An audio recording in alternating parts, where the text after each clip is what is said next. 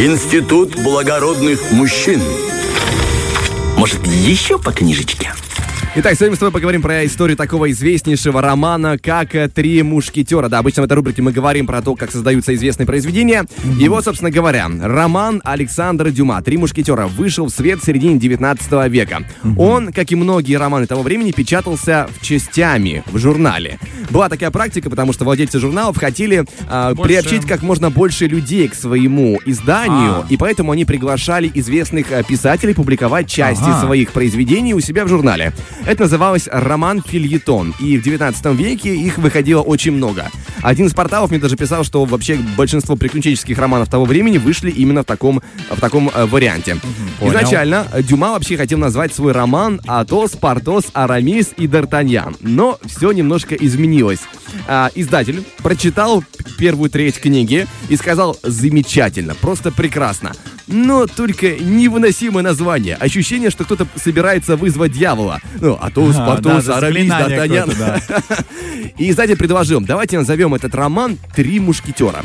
А Дюма, по его собственным воспоминаниям, ответил, мне все равно, называйте как хотите, три мушкетера, так три мушкетера. В этом есть некоторая загадка. Собственно говоря, так и осталось.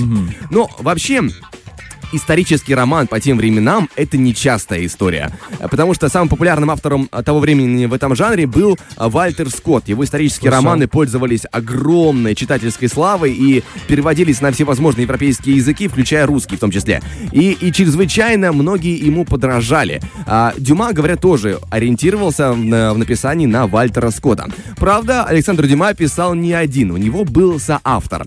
А, Когда Дюма искал сюжет для романа, он обратился к своему соавтору а, Огюсту Маке, который был профессиональным историком и хотел быть писателем. Рассказывают, что он много пытался писать там пьесы, романы, но что-то у него не ладилось. Ну, Бывает такое, знаешь, когда вот ну не получается. идет, не идет. Да. Ну и поэтому, ну вообще, сотрудничать э, они начали еще за много лет до того, как появился замысел трех мушкетеров.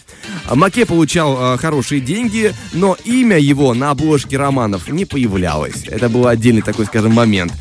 Потом из этого родилась легенда, что у Дюмы, э, у Дюма э, был целый э, дом литературных приспешников, которые трудились за него, писали за него романы, А. а он просто расписывался на них, что это, дескать, его Вполне. работа. Типа его имя, работа и так далее. А, Это не вполне верно, потому что сохранились черновики Маке, которые а, действительно где-то пересекаются с окончательным текстом а, романа, да, но по большей части они, как сказывают, далеко не настолько интересны, художественны, изящны и, ну, как романы Дюма по итогу. Однако, справедливости ради, скажу, что Дюма тот еще хитрец. Поскольку ему платили в газете, в журнале газете там построчно, он изобрел а, специального персонажа, слугу Грима. А, Это слуга Атоса, который изъяснялся исключительно односложно. Таким образом, строчка, на которой стояло только лишь одно слово «да» либо «нет», оплачивалась точно так же, как и полная строка текста. А. Ну, я не осуждаю, каждый крутится как он может, но Ну это, да, да. это хороший вариант. А, еще одна интересная часть этого разговора в рамках исторического романа, где множество э, было реально существовавших людей, реальных событий, это один из главных героев, Д'Артаньян.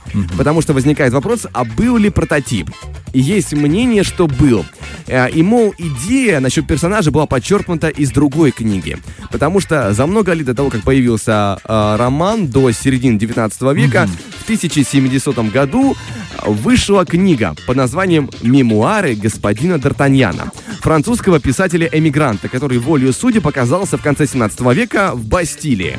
И по его уверениям, в Бастилии он встретил некого господина Д'Артаньяна, записал рассказы этого человека, литературно обработал и потом по итогу издал книгу. А правда ли это или нет, э, взяли, скажем так, из э, этого текста или из другой варианта, сказать трудно. Потому что есть и другой вариант возникновения персонажа Д'Артаньяна. А, говорят, что в реальности реально был такой мушкетер. Прям мушкетер Прям Д'Артаньян. мушкетер, Да. мушкетер. Хотя есть мнение на этот счет противоположное, что он жил уже после событий романа.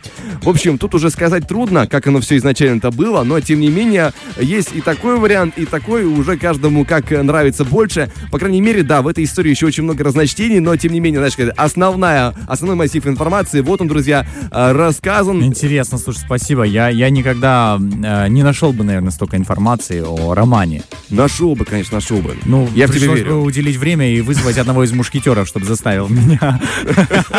Есть какой-то знакомый, да, мушкетер? Ну, есть, конечно, конечно же есть. Спасибо тебе большое, Влад. Очень интересно, и э, вообще интересно будет почитать о а, самом авторе, да. Я а, тебе честно скажу, я книгу прочитал, когда мне было лет 16. Я ничего толком для себя не воспринял. Мне мушкетеры не очень понравились, потому что они были, ну, своеобразные как персонажи. А, э, Они, скажем так, не совсем положительные герои, на мой взгляд. Чуть-чуть, да, такие а, с хитринкой, да, скажем так. Я бы так сказал, да. Очень ты кр- красиво выразился. Хорошо, возможно, сейчас, знаешь, э, возможно, сейчас это время перечитать, э, потому что уже Да, но книга большая, скажу честно, книга очень А большая. сейчас ты уже смотришь на, на ее раз, так думаю, не-не-не, но она большая, займет больше времени. Сейчас мы по-другому уже оцениваем немного книги. Если раньше, ну, так почитал, неинтересно, а сейчас большая. Подумаю. Да, друзья, в общем, еще много всего интересного будет на нашей волне, поэтому делаем погромче, не переключаемся и слушаем Первое радио. Фреш на первом.